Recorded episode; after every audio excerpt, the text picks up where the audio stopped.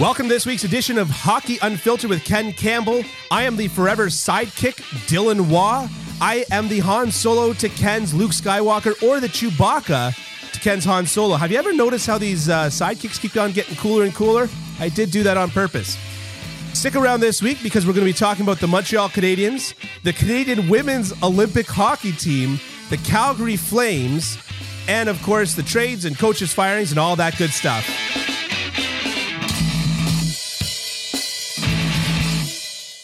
Ken? Yes, sir. Take two. Take two. Yeah. Take one was a disaster. Take one was a disaster. No one will ever see it, and we will never speak of it again. We will never speak of it again. You know what I was like? I, I Terrible. I was like that, uh, that Agatha Christie thing from uh, Monty Python, where they the inspector comes in, but he's completely tongue-tied, and he comes in yeah. and he goes, "Please introduce me to allow myself." And he goes, "Take the tablets, tiger." That's what I felt like. So this is the second uh, second try of this intro, and yep. we're gonna get it right. We are, but uh, yeah, I'm not so I'm not so proud that I can't have a little fun at my own expense over how just painfully brutal that was. Don't even ask to listen to it; it's gone. Good. All right, all right. The Canadians Olympic Women's Hockey Team. The Canadians Olympic Women's the Canadian Hockey Team. The Canadian Women's Olympic Hockey Team. Oh, jeez. Canadian Olympic Women's Hockey Team. Yep. You wrote an article about them. I did. Last night. I did. As I'm given to understand. After the game ended. After the game ended. Yep. And you wrote about how completely dominant that they were. Yep. Possibly the most dominant team in the modern era. Mm-hmm. And my question is, um, who, if anybody on this team, first of all, stood out for you? Oh, wow. Um, a lot of people stood out for me. Um, it, it, it was, this was a team that was everything the men's team wasn't. Uh, mm. they were, they were exciting. They were offensive. They took chances. They played with a lot of passion. You know, the men's team was kind of meh. This team was, and, and I, I really think that part of what happened here is I think the Canadian, uh, Brain Trust, um, realized after all of those losses in the World Championships, uh, five years in a row, I think it was, losing in Pyeongchang and a shootout, they realized they had to sort of, they had to, they had to get better. They had to push the envelope a little more. They had to be, they had to score more. They had to be more offensive.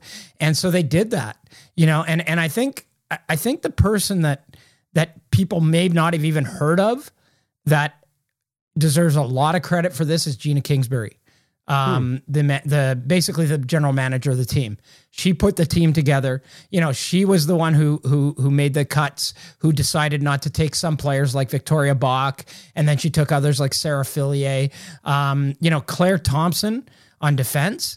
Yeah. Like I, nobody had ever heard of her before the Olympics. She four years or four or five years ago, she decided she wasn't going to be a, a hockey player or, or at least a, a, an elite hockey player anymore. She decides to concentrate on her studies in ecological biology or something at Princeton. Yeah. And then How the next, dare she? Yeah. And then the next thing you know, she's, she's like the best turn player in the tournament.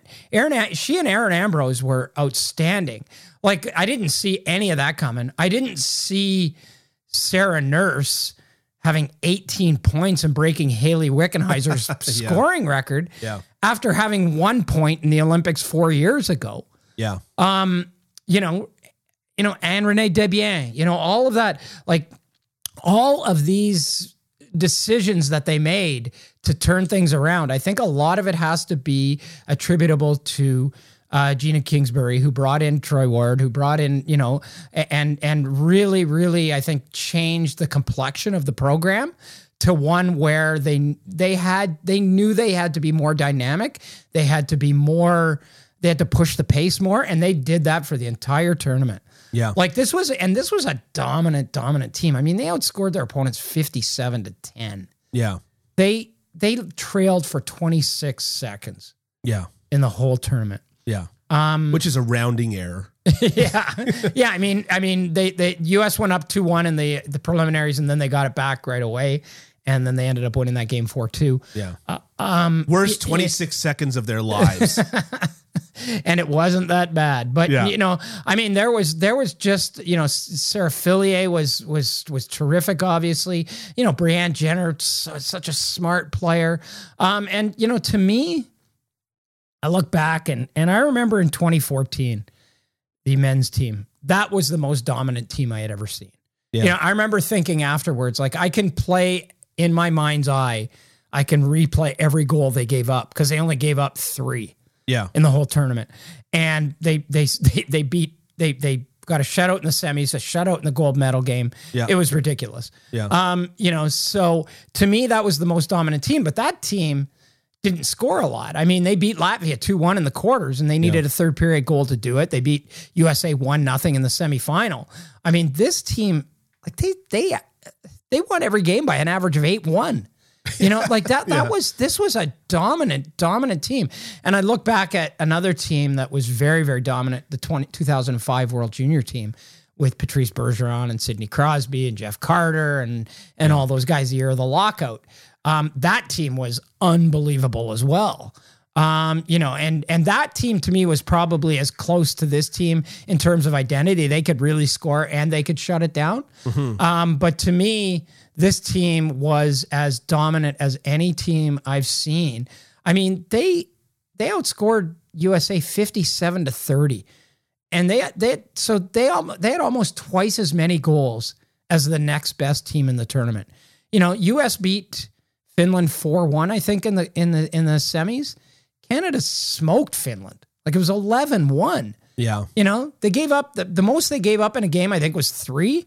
And that was in a game that they scored ten against Switzerland. So yeah. to me, I don't think there's any doubt that this is, this is one of the most dominant teams, men or women, that Canada's ever put together.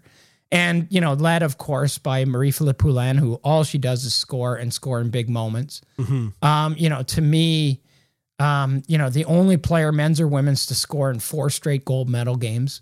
Yeah. Um, to me, like, if she, you know, and, and I mean, you know, this is being Captain Obvious here, but if she decided to retire this afternoon and never played again, or kept playing and never scored another goal or ever did anything, I mean, her place in the Hall of Fame is, is set. It's set. It's, yeah. it's ready. It's ready. Like, let us know when you're retiring, and three years after that, you're in. You know, like, it's, it's that simple. Yeah. If you can give us a year's heads up so that we can just get the plaque all made, yeah, and, you know, there's yeah. actually, uh, it, it costs less to put an early deposit on, uh, on these sorts of things. So, yeah. Yeah. You know, it's yeah. just, it's so just let us know. Yeah. Yeah. yeah.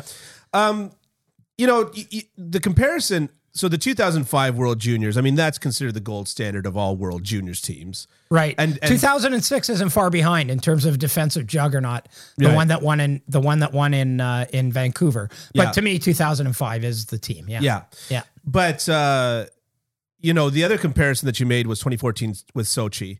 And the biggest knock on that team that most people had was that it was just dull. It was dull, dull, dull. Yeah. And so my question to you is, did you find this women's tournament at the Olympics, did you find it dull, or did you, or were there, were there reasons to get up and watch these games? Well, I, I think there were reasons to watch. I mean, the, the both Canada U S games were, were very good. Mm-hmm. And, and to me, as the tournament went on, um, I, I think the compelling story for me as that tournament went on was just how dominant is this Canadian team? You know, because with every game, they just kept getting better, and they kept doing more and more incredible things, and they kept scoring more, and Sarah Nurse kept getting four and five points a game, and, and, and, you know, Breanne Jenner kept scoring goals, and, and, you know, you know, Claire Thompson ended up, you know, being great on defense. And, and so you, I think that was, to me, that was what sort of kept me hooked was, mm-hmm. yeah, we knew they were going to be really good, and we knew they were great as the tournament went on, but you just kind of went on, and it was just like, well, how much better can they be? Oh, wow. They can be that much better. Okay. Well, that's kind of cool. Um, the tournament itself, um, yeah, I mean, it, it, it, it was okay. I mean, uh, I don't, I don't think the games against the U S had the, had the same drama that they've had in the past. Mm-hmm. I mean, it was a three two game, in the out and the out, the U S actually quite badly outshot Canada in both games. But yeah. I just I just never got the sense that that Canada was ever in peril. You know, right. Like I, they didn't face really any adversity in this tournament at all. And when they did, it was like very quick to be put to bed. You know, yeah. you go down two one to the U S in the second period. Okay, well, let's, uh, Brianna, just go out and score and tie the game for us, okay? Yeah, Okay, yeah. great. Or it might have been Marie-Philip Poulin who tied the game. But yeah. in any event, um, you know, they they were just so dominant. I think I think that's what made the, that for me, that's what made the tournament compelling was, you know, how just how good can this team actually be?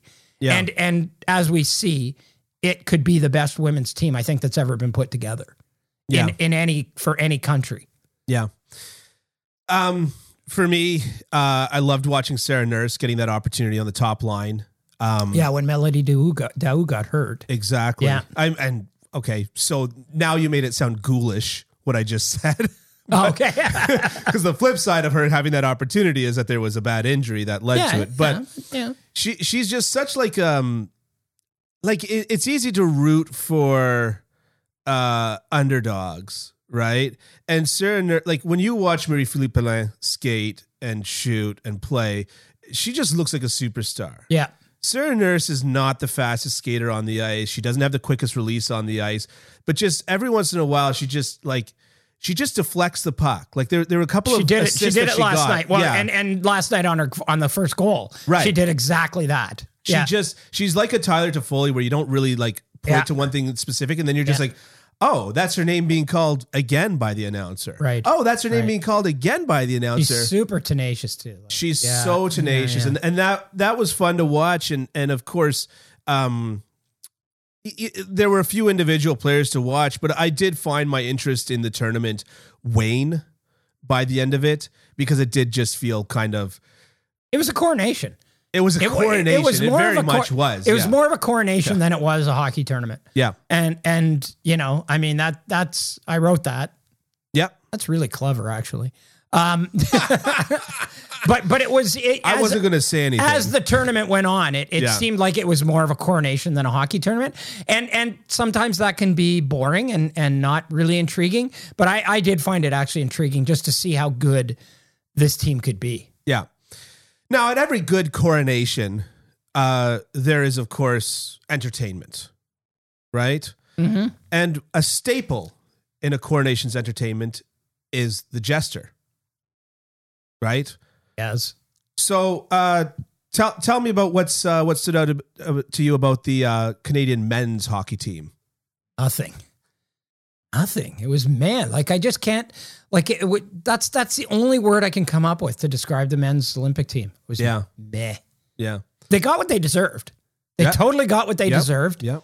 Um, you know, I look at you know, it's funny. You know, Canada and U S, of course, in the women's gold medal game, as we all expected. Canada and U S in the on the men's side both lose in the quarterfinal. Yeah. Um, one a lot more surprising than the other. I thought the U S was gonna was gonna. be better and, yeah. and, and, and have a better showing. But I will say this, at least with the U S, you know, David Quinn, they, they identified their team, right?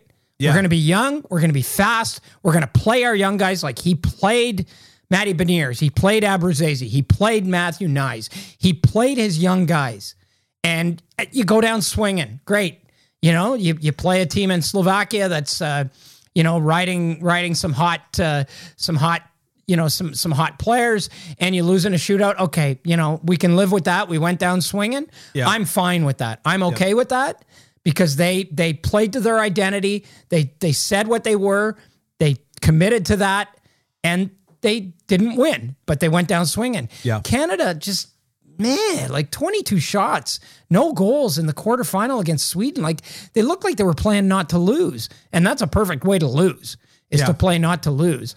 And to me, I mean, like, again, like, and, and it's easy to second guess and it, and it is easy to second guess. They made it easy to second guess in my opinion. Right. But to me, like, you know, I mean, so if Ken Johnson's your best player and he's your best scorer, then put him out there all the time. Like, don't put him out there when it's when it's one nothing late in the yeah. quarterfinal game yeah. and go save save our asses. You know yeah. what I mean? Like, yeah. it's like play Mason McTavish, play Kent Johnson. You know, play those young guys. I mean, Owen Power played a lot. Yeah, but but to me, it was like they just kept going back to Daniel Winnick and Eric Staal and Jordan Weal and David Darnay and then and then. Like, come on. You know, to me, Caden Gooley would have been on that team. To me, again, I'm going to say it again, Connor Bedard would have been on that team. Yeah. Like, could could they not have used him in that Sweden game? Yeah. Would he have not been good for one big-time play? Yeah. He would have been. And so, to me, I think Canada got exactly what they deserved. They had a bunch of guys over thirty, and they had a couple of guys in their, you know, in their early twenties and teens, and they had very little in between. And yeah. I think that killed them. Goaltending also proved to be a bit of an issue for them. Yeah, for sure. Yeah. For sure. And again, they went with they went with two guys, one guy. So so Eddie Pasquale plays in the K H L. Big deal. Big deal. Yeah. The K H L is... And he's putting up middling numbers in the K H L. The I was K- looking it up. He's got like a nine eleven yeah, or something. Yeah, like that. And the K H L is like somewhere between the East Coast League and the American Hockey League in terms of quality of play. That's all it is. Yeah. And then you've got You've got Tompkins who's playing in Sweden, okay. Like, but then you've got Devon Levi who's putting out, who's got like, he gets a shutout every other game. He's he's putting together a a Ryan Miller type of epic, historic college season. You bring him over there and you sit him. Yeah, like maybe the kid stands on his head in that Sweden game. I'm sure people just absolutely hate my little, my little anecdotes, my little beer league anecdotes at this point. But you know, I, I had this one group that I played with for years and years, and it was run by these two brothers, and one of them played A H L, one of them played O H L, and they were both in their forties, old fat guys, as so many of us are. And what Speak for yourself, big fella? Yeah. Well, what happened I'm was, well, you just walked over here. Yeah. yeah. So that's good. Yeah. What happened was, is that oftentimes because it was a decently high level of, of uh, c- competition, you know, we get kids come in from U Sports. Okay. You know, they'd be off season. They come in from U Sports. And twice I saw kids come in from U Sports and just think, ah, I'm going to take this old fat guy for a walk. You know, talking about my buddy that played A H L. And every single time he'd make them look like an idiot. Right. The peak performance that he was able and is able to reach is just higher.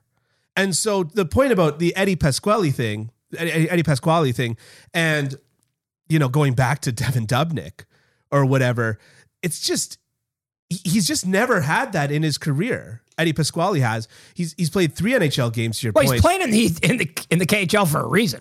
Right, right? Exactly. And so I'm just saying that, like, he's just never, you know, in a situation like this, where you can argue that intelligence would have a lot to do, if you're hoping that these guys, even though they're older, you know, can still play, your hopes is that that's, that's based on intelligence. The yeah. players that play well into their old age, they don't do so because necessarily they're the best physical specimen. Yeah.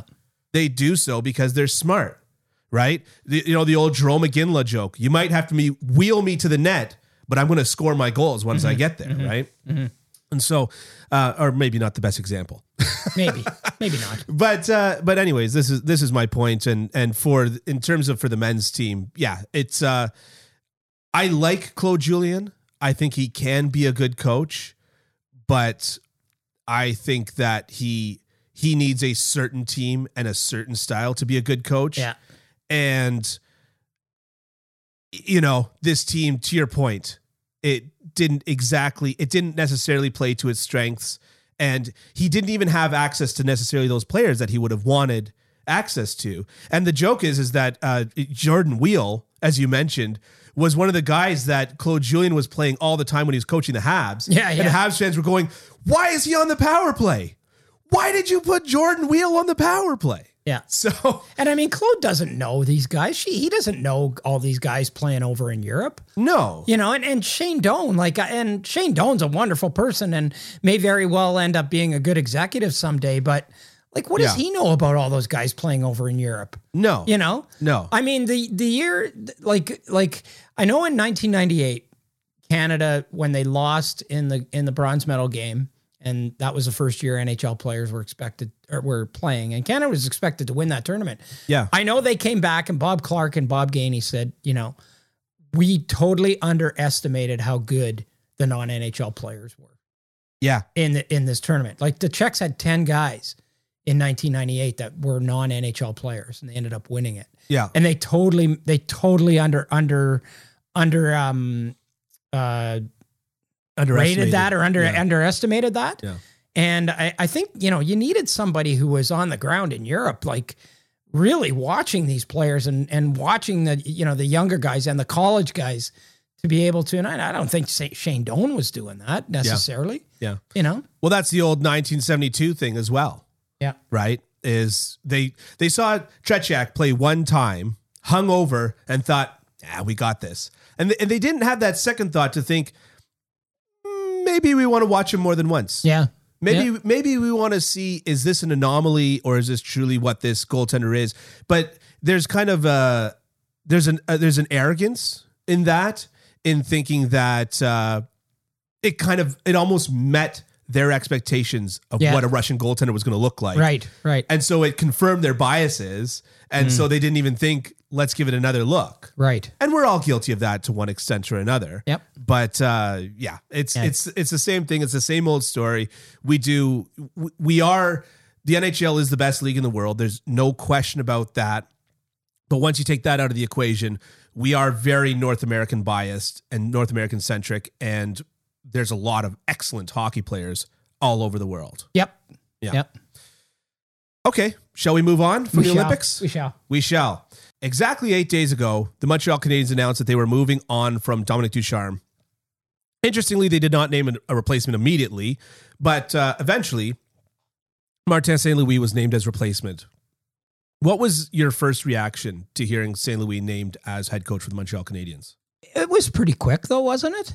It was about two, three hours. Okay, well, what do you want? Like, holy smokes! Well, go to go to Edmonton. Well, yeah. we're going to be going yeah, to Edmonton yeah, yeah, next. Yeah, yeah, and yeah. They had a they had it. They it, had they had their their. The it guy almost in, felt yeah. like they were kind of like like yeah. we're firing Dominic Ducharme and we're going to name.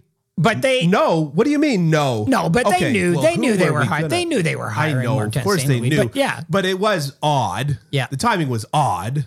Yeah, but everything about this season is. Upside odd. Down and odd about yeah. the Montreal Canadiens. Okay, fair enough. Um, yeah, I mean... They're nothing do, if not consistent. How do you stay... How would you? How could you have possibly stayed with Dominic Ducharme? I mean, it was clear that the players weren't buying what he was selling, and it was very clear that they had tuned him out. It was very clear that they were bad and not caring. Right. So you had to do something. You obviously yeah. had to do something. Um, I was really surprised at Martin Saint-Louis. Um, you know, your tweet, you're going to make me say it. Your tweet was was so funny. The real question is who's going to be coaching the U twelve Triple A team, U thirteen, U thirteen, U thirteen mid mid Fairfield team. He was the assistant coach too. He wasn't even the head coach. Like, come on, he's going to work come his way on. Up there. I mean, I. I I get it, but like bring him in as a as something else. Like I, I, I don't know. I mean, he's oh and three right now. I mean, I guess they they play a lot harder, and there seems to be a lot more. Like he's got all kinds of runway. He's got he doesn't have to win a game this season. Yeah, and he yeah. might and he might not win one. He might not. Yeah, he yeah, may not. Yeah. Um. But um. Yeah. I mean, they brought in a Pee Wee coach. Yeah. Um, albeit one who's in the Hall of Fame, who had, you know, eleven hundred points, blah, blah, blah, blah, blah. Yeah, yeah. Stanley Cup, you know, Hart trophies, three Lady Bings. I told I get you that, it. I that get little it. Twitter bit I got into. I said, my youngest student is seven, maybe uh, where should I send my resume? And uh, somebody said, well, did you score a thousand points in the N H L?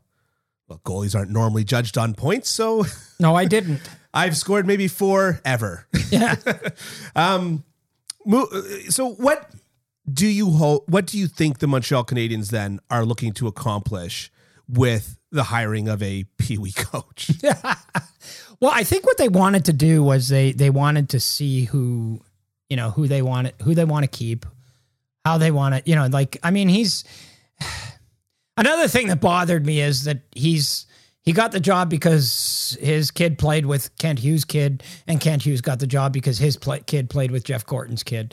Like if you're if you're trying to rebuild something here, maybe not be going to your buddies all the time. You know, now we're hearing that, you know, Vincent LeCavalier, another guy who's coaching minor hockey in Tampa, he coaches his kid and John Cooper's kid, may yeah. may you know, be in the Canadiens organization somehow. Um, but yeah, I mean, I think, I think what they're trying to do is they're trying to figure out where they're going to go from here. And, and they needed somebody they trusted. They both trust Marty. They needed someone mm-hmm. who could give them the goods on, you know, who should stay, who should go, uh, what the pulse of the room is, and, and all that sort of thing. Yeah. Um, but to me, I think the more intriguing question here is what's the plan? Yeah. What's the plan in Montreal? Yeah. And if you trade one of your more productive players who's on a really good contract yep. with two years of term left, yep. I think that makes a real statement about where you're going. Yeah. And to me, it's straight to Palookaville, right? Mm-hmm. Like it's, it's tankety tank tank. I, I can't see any other, th- any other, like they can say it's not, but yeah. I mean, you trade Tyler Toffoli. I mean, Tyler Toffoli, I mean, he only had nine goals, but he was tied for their score, tied tied for the most goals. Yeah, and he was second in points. Yeah, and he had a horrible start, and he wasn't like I didn't feel like Tyler Toffoli was part of the problem in Montreal. No, you know, he could have been. He possibly could have been part of the solution if there was one. But yeah. so you trade him, right? He's on a great contract. Yep. He's got two years of term left on it. He's twenty-nine years old. It's not like he's thirty-five. You know. Yeah. Um, I think you're making a real statement with a move like that. And to me, if you're not tanking and if you're not going to just cut it down to the wood, then what are you doing? Yeah. What are you doing? Yeah. Like we know Ben Sherratt's going to be gone. We know Jeff Petry's probably going to be gone. Yeah. You know, so then to me, where does it go after that? What do you do with Brendan Gallagher? You know, yeah. what do you do with Josh Anderson? What do you do with, you know, Carey Price? Yeah. What do you do with those guys? Because I, it's going to be interesting to see how much pain there's going to be in Montreal and for how long it's going to last. Yeah. Because, you know, the, the Mike Babcock, there's going to be pain here, mm-hmm. right? And there's going to be pain. Mm-hmm. There is pain in Montreal. And and when I say tank, I don't mean for this year. I mean long-term long-term yeah. tankage. You know what yeah. I mean? Like like really digging in and saying, okay, we are going to, you know, because the twenty twenty-three draft, you've got You've got Connor Bedard, who's the far and away the number one prospect. You've got Matvei Mitchkov, mm-hmm. and you've got Adam Fantilli, who's a kid who's playing in the U S H L, going to Michigan next year. He's going to be a great player. Those three players. So if you tank, you're guaranteed one of those three guys if you finish last. Yeah. Right? So, I, I mean, is that what they're doing? Um, You know, and and if they are, then move it along. Move it along. Let's go. Yeah. Ben Sherratt, you're out of here. Jeff Petry, you're out of here. You know, yeah. Brandon Gallagher, what do you want to do? What do you want to do? Do you want to be part of a rebuild for one hundred years? Uh, or do you want to move on? Well, maybe we can't move you on because he's got six and a half, six and a half on, million, on a long-term yeah. deal. Yeah. Um, you know, and Josh Anderson, same thing. But, um, you know, I think they have to figure out what they're going to do. So before... Uh Before I get into Toffoli a little bit, I just wanted to um, ask one more question about the coach, just to kind of tie tie, tie things a bow up, around tie it. a bow around it. Okay. Um, personally, I think it's it's not a bad hire. I think that if you're stuck having to hire a bilingual coach and the pool is so small, this kind of broadens the pool a little bit. Okay. And so whether he's gone at the end of the year or he actually acquits himself quite well and you say, you know what, let's keep you around, there's kind of no wrong answer here. And so I, I, I kind of like it, but that's going to my question to you, which is if you were to put an odds on it, if you were to put odds, would do you think that Martin Saint-Louis is coaching the Montreal Canadiens next year? Wow. Yes. Yes, I do. You yeah, do? I do. I do. You're seventy percent sure? Or I, I would say probably seventy to seventy-five percent. Yeah. Yeah. Cut yeah. to ad read here. Hi, everybody. Ken Campbell here. Well, this is episode nine of our little podcast uh, that Dylan and I have going here. And uh, we're having a lot of fun doing it. Uh, we hope you're having fun listening to it. And uh, we hope you're you're sticking around and supporting us. And there are several ways you can do that. Obviously, by coming back and listening and and liking and uh, and continuing uh, to to support us that way is a good way. Another way is to go to my bookie dot com. They're a sponsor of the podcast. Uh, they're helping us uh, with some of the expenses putting this together. And if you're inclined to bet on hockey or any other sport, uh, give it a shot at my bookie dot com. They have a double deposit bonus up to one thousand dollars. Uh, but you do have to use the promo code Hockey Unfiltered, all one word. Uh, and that way they know that uh, that you've uh, you've been directed to them uh, through our podcast, and they might be more inclined to continue to support us. So um, it's a great way to uh, it's a great way to put money down on games if you do that, and it's a great way to support us as well. You can put some money down on Colorado or Tampa for the Stanley Cup. They're the two obviously the two favorites right now. Um, and uh, you get the double deposit up to one thousand dollars. So why not? Give it, give it a shot at my bookie dot com. Bet anything, anytime, anywhere with my bookie dot com. No, but I, I would say so because I think I, I think if you're if you're going to go in the direction that I think they're going, yeah. then you want someone who is is going to have a good perspective on things and is going to be able to handle this situation. Yeah. Like you're not going to bring in, if you're tanking, you're not going to bring in an established coach who wants to win now, right? Right, right. You're going to bring someone in who is going to get in on the ground floor with a lot of these guys. Yeah. And, you know, have his guys and his, you know, and, and sort of bring them up and, and provide the template and the, and the maturation and, and, you know, bring them along for a couple of years. And then you decide whether or not he's the guy that takes you, takes you a little further. But yeah, I, yeah. I would think that, you know, I mean, why not? There's no quick fix. Yeah. No, there's, there's no quick fix. Like who are you going to bring in? Who are you yeah. going to bring in? Why not? Like, Marty Saint Louis. Okay. So you lose fifty-two games with Marty Saint Louis. Okay. That's fine. Yeah, yeah. You know? Okay. So moving on to Tyler Toffoli, uh, a little bit, you wrote an article about Tyler Toffoli. And I, I have to say the, the amount of in depth you went into for the Montreal Canadiens is, is really, is really incredible. You, I don't know. you I, had I so think... many incredibly, incredibly good ideas in this article. It's just so, so well conceived. Where are you going with this? Well, we talked on the phone before the article. Okay. Oh, yeah. Oh, yes, yes, yes. I, I would even say that from reading the words you wrote, it even sounded like you were better looking while writing the article.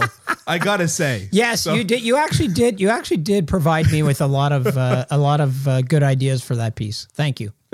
Yeah. Oh, I see where you were going with that. Okay. I, I was trying yeah. to be more subtle, but uh, subtlety is not my strong suit. It's not. Yeah, bludgeoning over the head. Right. Is more where I get uh, I okay. get my laughs. Right. So anyways, going to um, going to the Tyler Toffoli trade. Right. Boy, I screwed up all my notes. What happened? I just screwed up all my notes. Um, when I when I tried to when I tried to re rejig it to be more as as the same same bit. Okay. Uh Okay. All right. I got it. Man, I'm a disaster today. You are. You are. It's, it's a good thing that I'm good at editing. Yeah. this yeah. is going to look like I wasn't a disaster at all. Yeah. Okay. All Go right. ahead. Go ahead. Kent Hughes has come out and said that it's not a full rebuild. But obviously, like as you were just talking about, trading Tyler Toffoli, who is uh, maybe not your most productive guy, but he has Tyler Toffoli has come out and said that he wants to be part of the solution and is willing to stick around in a rebuild yeah. where Brendan Gallagher has actually said, he didn't say, uh, I want to go, but he did say something to the effect of, I'd be open to leaving if the team is rebuilding, which, you know, in hockey player parlance, that's screw you guys. I'm out of here. Well, and, and you know what? I don't blame Brendan Gallagher for no, that. No, I'm not blaming him at all. I don't blame either. him at all. Yeah. I don't know if they're going to be able to move that deal. Um, No, I mean, it might be a net negative yeah, at this point, yeah, which is yeah. unfortunate. Yeah, I, I don't not, blame him not, either. You, you know what? And and the fact of the matter is you probably won't get much back in return for him. Yeah. Because the other team is going to have to take on such a commitment. Yeah. Um. But to me, okay, Kent Hughes says it's not a rebuild. Okay, so then what are you doing? Yeah. What are you doing? You just traded a guy who's productive, cheap, has term on his contract, and loved it, loved being there. Yep. He, he lived in La Tour du Canadien. Right. He lived in the, the, the, the tower connected to the Bell yeah. Center. And so, so to me, to me, if that's the guy you're trading, then you're, and you're not rebuilding mm-hmm. and you, and you traded him for a first, a fifth and, uh, and a, and a prospect. Heineman, yeah. yeah. Then, then like, okay, well then what is it? Tell yeah. me what it is. If it's yeah, not yeah. a rebuild, what is it? Yeah. Because to me, it looks an awful lot like a rebuild. Walks like a rebuild. Quacks yeah, yeah. like a rebuild. You know what I mean? It's a rebuild. Yeah, yeah. When when asked to define pornography, I can't define it, but I know it but when I, I see it. But I know it when I see it. Yeah, yeah. Exactly. yeah what's offensive? Yeah, yeah. yeah when, exactly. I, when asked to define a rebuild. Judge, who was that judge? It was the... Uh, Ah, yeah. It was a judge, a Supreme Court judge in the U S. Yeah, that's right. Yeah. yeah. yeah. So anyways, uh, I'll tell you, it looks a heck of a lot like trading Tyler Toffoli, but I, I definitely think that there's broader implications to this as well, in the sense that they don't think that if they're, if you're doing this, if you're trading a guy who's got two more years on his contract, you, and, and you are, are if you're not going to rebuild, presumably the reason why you're not going to rebuild is because you think that Carey Price is going to come back and be a productive goaltender in two years. If you're trading Tyler Toffoli, presumably you think that that is not the case, right? Right. So it's, uh, I I think it's, a, I think it's a rebuild. I I will say this. Um, I I was very underwhelmed by the return, but I do have a colleague named Patrick Bexel from Habs Eyes on the Prize who lives and works in Sweden, and he has access to all the S H L coaches, and uh, apparently um, Heineman's S H L coach is very high on him, thinks that he's a very high I Q player, yeah. and uh, will be a, a, maybe a top six guy in the N H L, which is contrary. Sounds a lot like Arturi Lehkonen before he came to Montreal and they ruined him. Well, yeah. Well, hopefully uh, Martin Saint-Louis will be better with the uh, with the younger prospects. But yeah, uh, yeah that that runs contrary to everything that I read, and and I still hold my own reservations about um, just about guys playing in European leagues at older ages that are not the K H L. Well, we see guys come from the K H L like Kaprasov. We see guys come from the K H L at older ages and are well suited for the N H L. But I don't think that we see the same thing with the S H L. I'd have to dig a little deeper into it, but yeah. I'm not sure that that's completely accurate. I mean, you know, Teemu Selanne was twenty-two when he came over. He he played for th- about three oh, years. Okay, so like a thousand years ago, it happened once. no, perfect. But, no, but I I think there are other there are other.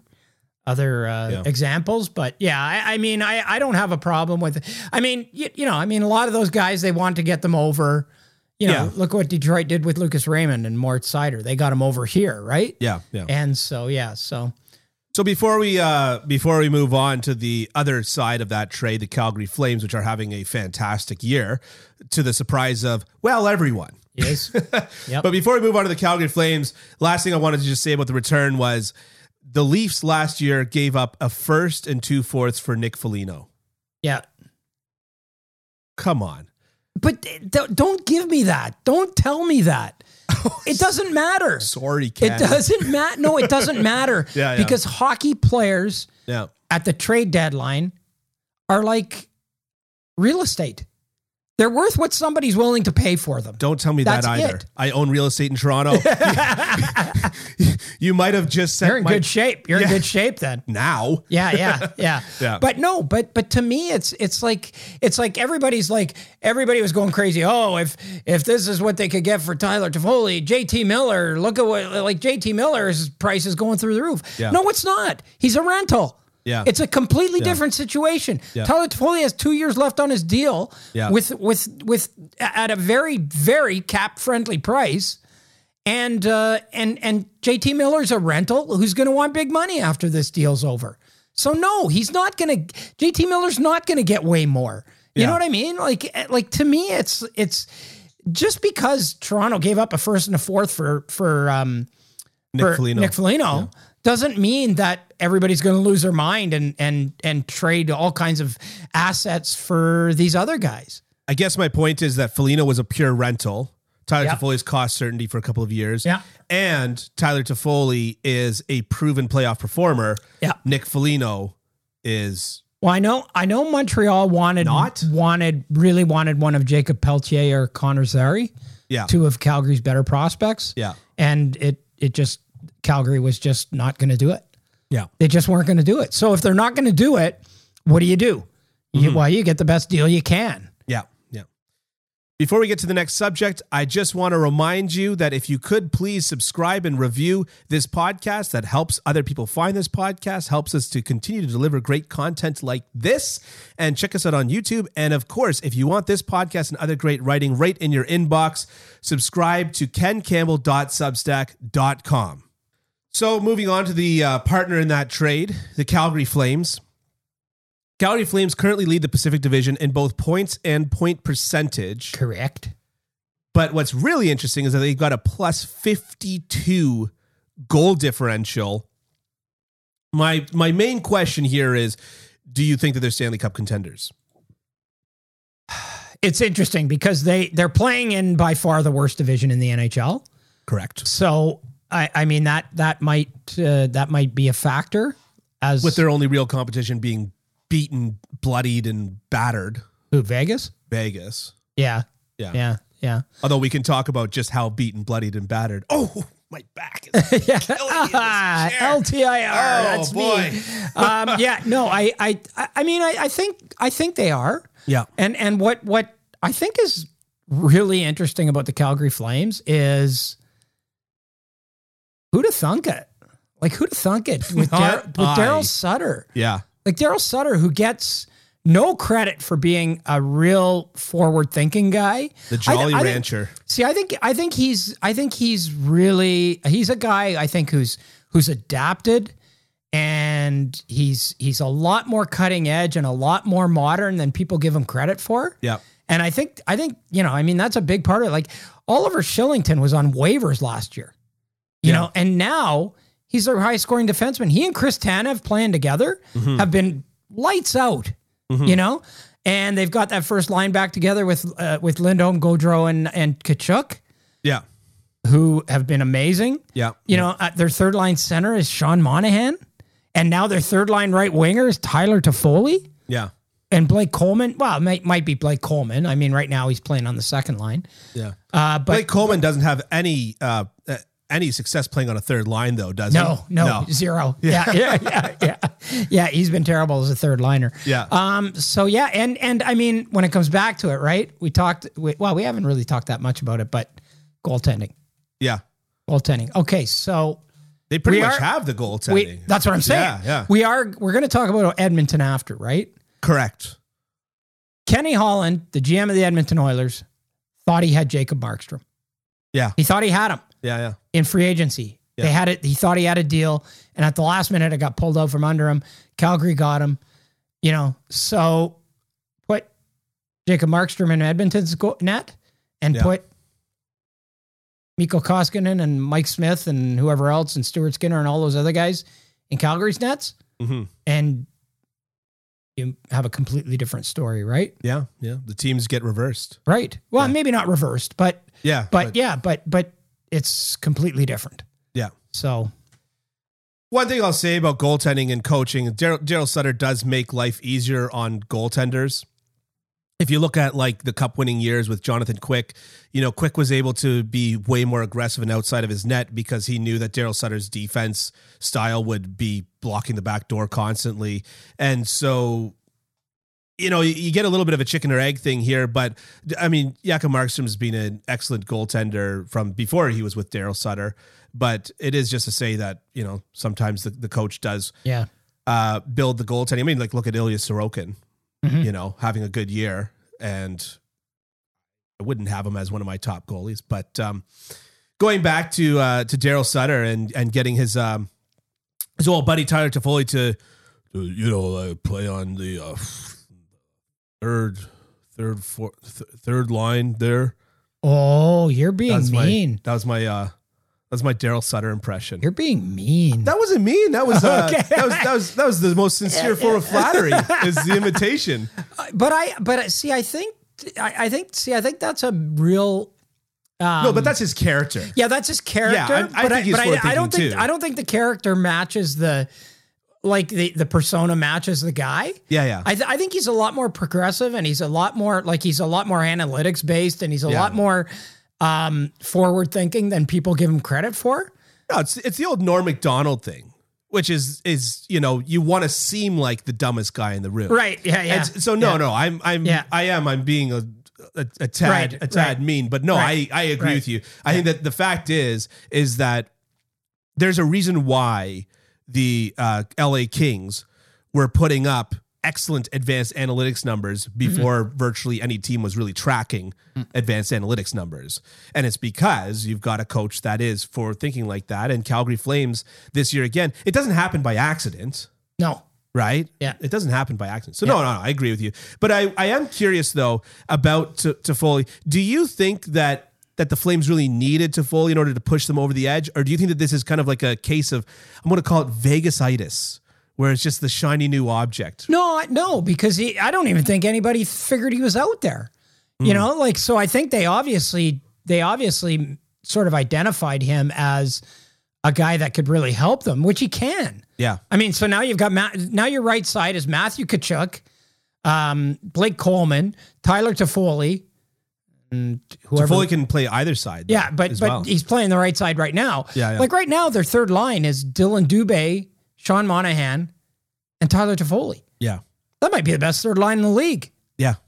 Yeah. You know, and, or, and Tyler Toffoli moves up to, moves up to the second line if you need him to. Yeah. Right. Um, yeah, I think, I think, you know, I think Calgary was a team just like they've been this year. I think, ev- I think they were a, like a real dark horse team for trade deadline acquisitions. Yeah. Yeah. You know, And, uh, and, you know, they went out and got the guy that they thought they needed. And yeah. I mean, I just don't know how adding a Tyler Toffoli doesn't do anything but help, you know? Yeah. Guy's won two cups. He's played in every situation. He's been a clutch scorer. He, you know, he's, he's done it all. Yeah. And so, yeah, I think, I think it was a great move. I, I love any player that can put up twenty-five goals and kill penalties in the same year. Yeah. I, you know, that's that that grouping to me is basically restricted to Mark Stone, Tyler Toffoli, Max Pacioretty as okay. guys that can put up goals and kill penalties. Yeah, it's it, well, okay, Patrice Bergeron, duh, a little bit, yeah, yeah. I, but I guess I was thinking wingers. I guess mm-hmm. I had wingers on the brain. All right, shall we move on to the other Alberta-based team? Jonathan Huberdeau too. That's true. Yeah, that's true. That's I feel true. like nobody's talking about him enough this year. Yeah, I agree with you. I agree with you. He's he having the, an excellent, excellent year. He might be the Hart Trophy winner this year. Yeah. My goodness. Yeah. The least pomp and, pomp and circumstance around a Hart Trophy winner ever. Yeah. Yeah. Anyways, yeah. Do you want to talk about Huberdeau? Not really. Oh, okay. Well, not really. Yeah. So we will well, then, unless you want we'll be part of the problem then and not okay, be talking yeah, about yeah. him. But we just talked about him. Yeah, that's true. That's true. Um, you're welcome, Jonathan Huberdeau, if you're listening. I don't think he is, but maybe. eh, you never know. Shortly after the firing of Dominic Ducharme, the Edmonton Oilers followed suit by promoting their A H L coach to the N H L following the firing of Dave Tippett. Mm-hmm. The Oilers are three and oh since Woodcroft took over. It Jay did- Woodcroft. Sorry? Jay Woodcroft. Okay. Yep. Jay Woodcroft. Yeah. Not J period, J A Y. No, no, okay, I, yeah, I, yeah. I I know his name. Okay. Yeah, yeah, yeah. I very quickly Googled who was the head coach of the Edmonton Oilers before writing all of this. Nice. Yeah, yeah. Nice. Yeah. So I, I don't mean to brag here, but I'm well prepared. I know first and last name. Yeah. They're they're three and zero since Jay Woodcroft, J A Y W O O. Oh, I forgot the capitals. Anyways, took over. It didn't seem like a slam dunk promotion at first, but do you think that this was a stroke of genius? A stroke of genius? I don't know. Um, I think it was a stroke of desperation that may turn out to be a stroke of genius. You know, well, necessity is the mother of invention, right? I mean, I mean. What year was it? fourteen, fifteen Whatever. Desperation's the drunk uncle of invention. What year was it that that the, the Minnesota Wild went out and got Devan Dubnyk? And basically... twenty fifteen Yeah, like, and just... I mean, that was pure and utter Luck. desperation. Desperation. Yeah. I mean, he was putting together a pretty good season in, in, in Arizona that year, um, but he had... got himself off the scrap heap, and then he was lights out for a couple of yeah. years for them. And it yeah. turned out to be, you know, I mean, it, it, what else could they do? Really? What else could they do? They had yeah. to fire Dave Tippett, right? You know, they had to fire Dave Tippett. It just wasn't working with him. Um, you know, I think in a couple of ways he was his own worst enemy. Mm-hmm. Um, they weren't getting the goaltending that they needed to get. Yeah. And their defensive play wasn't very good. Like for a guy who's a defensive kind of coach, yeah, man, they were leaky, leaky, leaky, leaky. And you can, yeah. you can get away with not great defense if you're getting otherworldly goaltending. Yeah. You can't get away with leaky defense if you're getting lousy goaltending. Yeah. Yeah. I, so the reason why I kind of ask it as, is it a stroke of genius, is because a lot of times when a team that is, let's say, established, like the Edmonton Oilers, they're, there's no way that they're going into a tank year, I guess, you know? No. Montreal yeah. walked in thinking that they were going to have a good year and then said, bah, all right, we're tanking, right? And it was very obvious, but there's no way that Edmonton with Connor McDavid and Leon, like whatever, I'm not even going to name it, right? There's no way that they can go into a tank year. And teams that are in that situation, they often go very conservative on their coach hiring. Right? That's where you get the Mike Babcock's brought in. That's where you get the Claude Julien's brought in. That's where you get the, you know, dare I even say, uh, John Tortorella's brought yeah, in, yeah, right? Yeah, yeah. Because y- you you basically need to be able to defend the position to your fans. And you need to be able to say Stanley Cup winner or whatever the case is, right? And even when um, when the uh, when the Tampa Bay Lightning promoted John Cooper, it wasn't as desperation as nearly as this is here. It no, was, we think no. that there's a, a further step to take, and we think that John Cooper's the way to do it. So I think it is an, it's interesting that they promoted their A H L coach, because I feel that in situations like this, rarely is the A H L coach promoted. It's normally they bring in some very established big name guy. And so that's why I ask if you think that this is a stroke of genius. Well, I mean, the guy's been around for a long time. He was an assistant coach with the Oilers too, like a couple of years ago. It's, I think he, yeah. he's, he was in his fourth season in Bakersfield, um, had some success there, was pretty good. Um, you know, he has coached some of the guys on this team as an assistant coach. He's been a video coach. He's been an assistant in Detroit, you know? So, I mean, it's not like this guy just kind of, just kind of, materialized out of nowhere, right? No, he didn't. Martin Saint-Louis his way into yeah, the league. Yeah, exactly. Yeah. He's been a, he's been a coach for a long time, and a, and a good coach for a long time. So, like, what else are you going to do? You know, I mean, you're going to bring T- John Tortorella into this, like that. That to me would have been would have reeked way more of desperation if they would have brought brought in, you know, a, a Tortorella or a Claude Julien or a Mike Babcock or something like that. Like that, that just would have been a disaster in my opinion. Here, at yeah. least you got a guy who knows the players. He's familiar with the organization. He hasn't had his chance to run a bench at the N H L level. I mean, what do you have to lose at this point? Right. And he's interim. He's interim. You do have something to lose though. Like that's, that's what I'm kind of driving at with, like, the Montreal Canadiens. You say, what do you have to lose? But with a team like this, what you have to lose is another year of McDavid, right? Another year of Draisaitl. Right. You're going into um, uh, uh, what's his name is is starting his new contract next year. Um, Darnell Nurse, right? Right is starting his new contract next year. You're you've got a lot to lose if you don't bring in the right guy. And that often forces general managers to be ultra conservative, because hockey's kind of a conservative sport to start off with. And to me, this was a gutsy move by Ken Holland to turn around and promote from within the organization. Yeah, but but like they knew him, right? They know him. They know what he is. They know yeah. who he is. They know him inside out. They know the way he coaches. Yep. You know, so maybe it wasn't that gutsy. Maybe it was that. Maybe that was the conservative move. You know, right. that maybe that was the conservative move was mm. to, you know, okay, well, there's nobody else out there, so let's just bring up our our minor pro guy. Yeah. Um, you know, so I, I don't know. I mean, to me, it was, it, it, you know, going after one of those big names would have just been disastrous. Would have been disastrous. Oh, I because I do those agree guys, with you. you know, I mean, those guys are coming in. They're gonna they're gonna want some security. They're gonna want a four year deal or a five year deal at yeah. enormous amounts of money. And you know, then then and then things go sideways. And uh, yeah. yeah, it it just would have been horrible. No, I I, I completely agree with you there. Yeah. Um. Finally, on this, uh, do you think that the Edmonton Oilers are going to make the playoffs? Yeah, they're a playoff team now. By by points percentage, they're they're a playoff team. Right. Yes, yeah. yes, I do. So yes, do. I do. Yeah. And and do you think that they're gonna they've got the ability to make some noise in the playoffs? I don't know about that, and I'll tell you why I don't know about that. Please. I don't like what I don't like about the Edmonton Oilers most is their lack of resilience, almost. Yeah, you know what I mean. Like, yeah. like, like. You know, Connor, you've been around for a while. Leon, you've been around for a while. These guys have been around for a while. And I get the sense now that they get the big Eeyore syndrome going, you know, yeah. the big, uh, you know, Schlepperock syndrome going. Like, yeah. it's like when something bad happens, like, oh, woe is us. Oh, here we yeah, go yeah. again. Yeah. And then everything just goes down the crapper. You know, I, yeah. I, I, I want to see a team that gets into it, get that digs in when it gets into these situations, right. you know, and, and I don't see that. I haven't seen that yeah. yet with the Edmonton Oilers.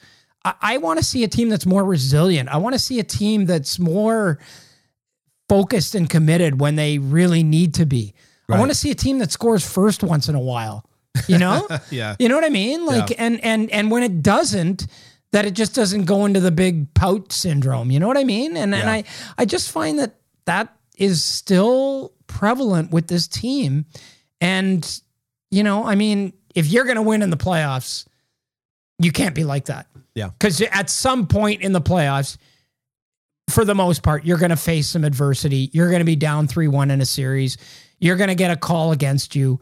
You know, you're going to lose a game in overtime because of a of a bad call or a bad read or a yeah. you know, bad luck or something like that. And I this team as yet has not shown any evidence to me that they can overcome those setbacks.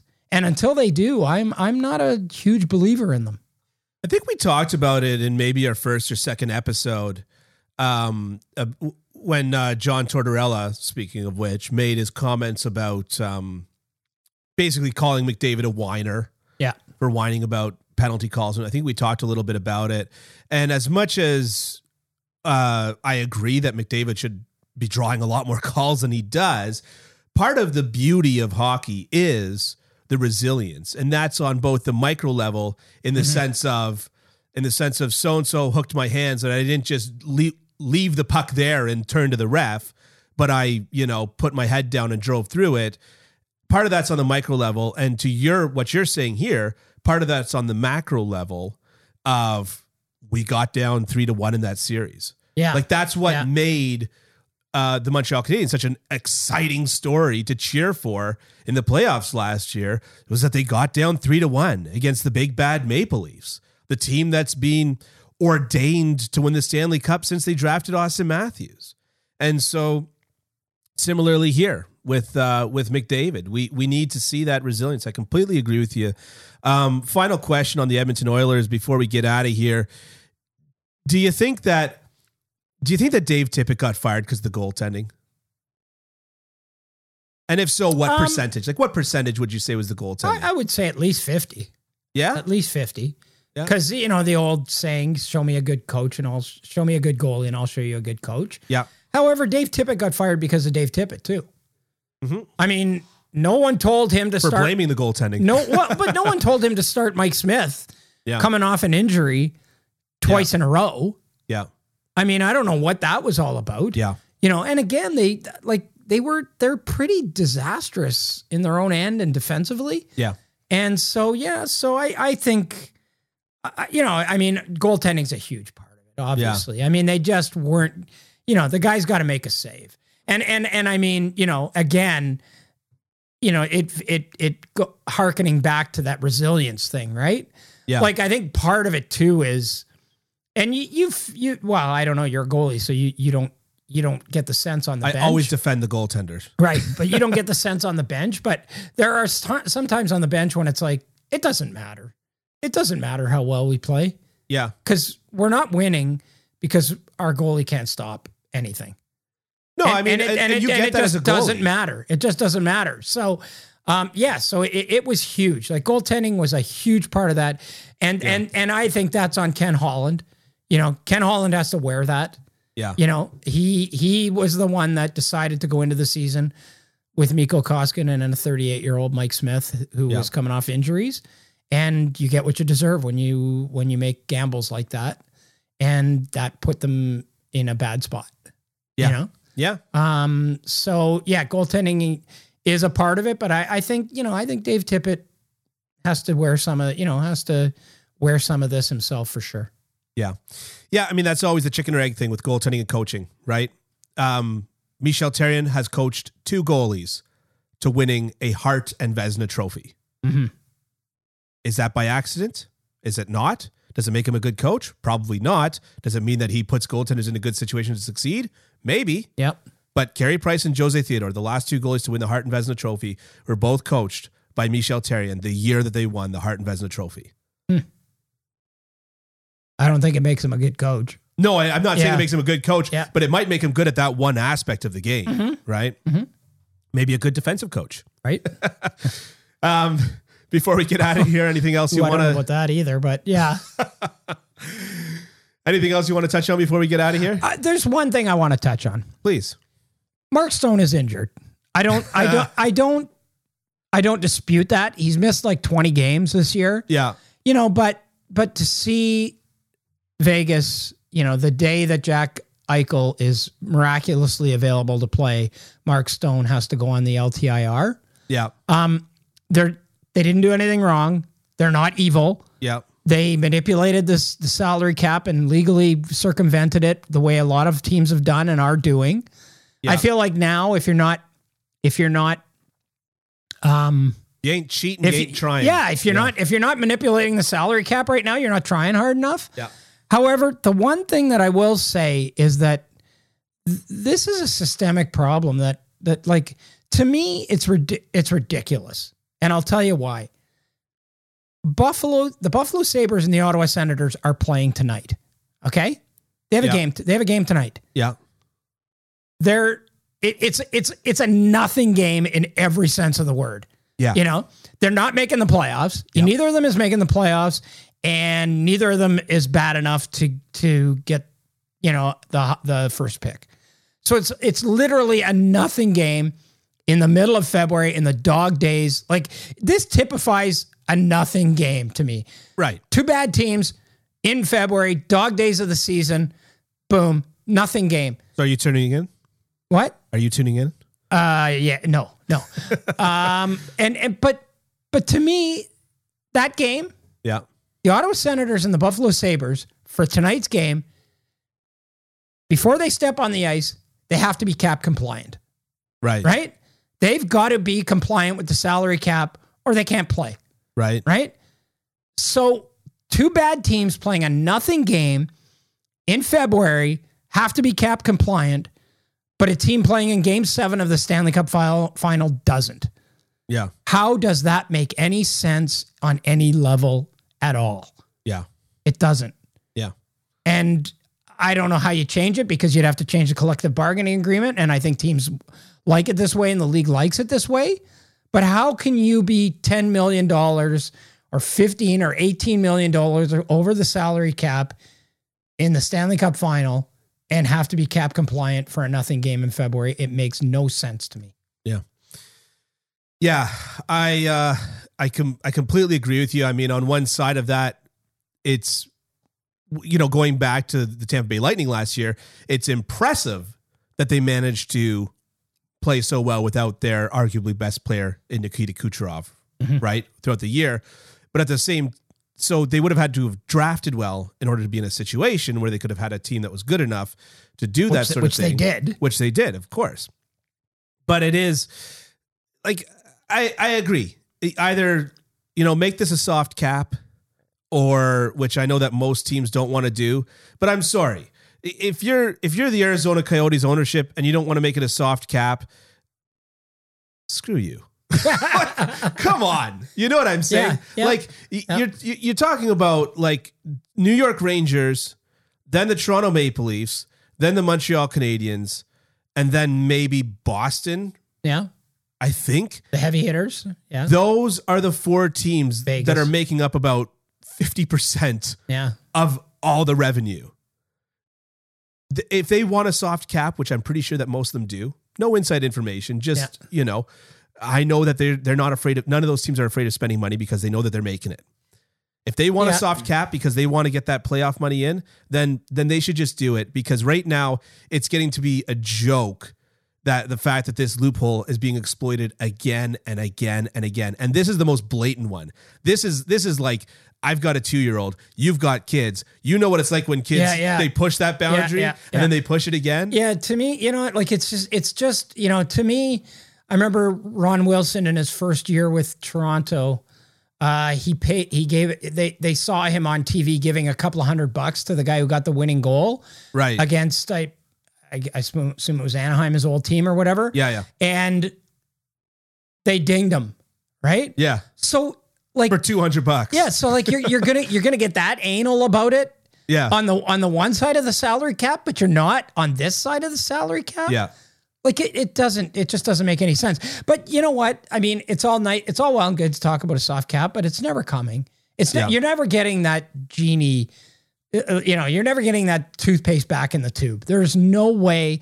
The owners have it too good. And, and, and I, I think a lot of the, the revenue generating teams, you know, I mean, they generate more revenues because they don't spend one hundred thirty million dollars a year on salaries. They can only spend eighty-one and a half. Okay. But Montreal's like capped out this year. Yeah, right? yeah. And they're not going to the playoffs. Right. So if you were to tell Jeff Molson, hey, spend another five million dollars, and obviously Montreal is not a five million dollars player away, but let's just say, you know, hypothetically in this weird situation I've concocted, you tell Jeff Molson, spend another five million dollars, and then you can get at least one round of playoff revenue. Every day he does it. Yeah. Yeah. Or, Every or, day of the week. Or spend another five million dollars and take on a salary that you don't want so you can get assets for the future. Right. He does that too. But it, but it's not going to happen, Dylan. Yeah. It's not going to happen. Yeah. Franchise values are through the roof. They continue to climb, and they do so because the N H L has cost certainty. Yeah. That's what they want. They want cost certainty, even yeah. though they don't really have it, because you don't end up, you end up spending way more than the salary cap allows you to spend, yeah. Yeah. but they want the cost certainty, and yeah. they've got it.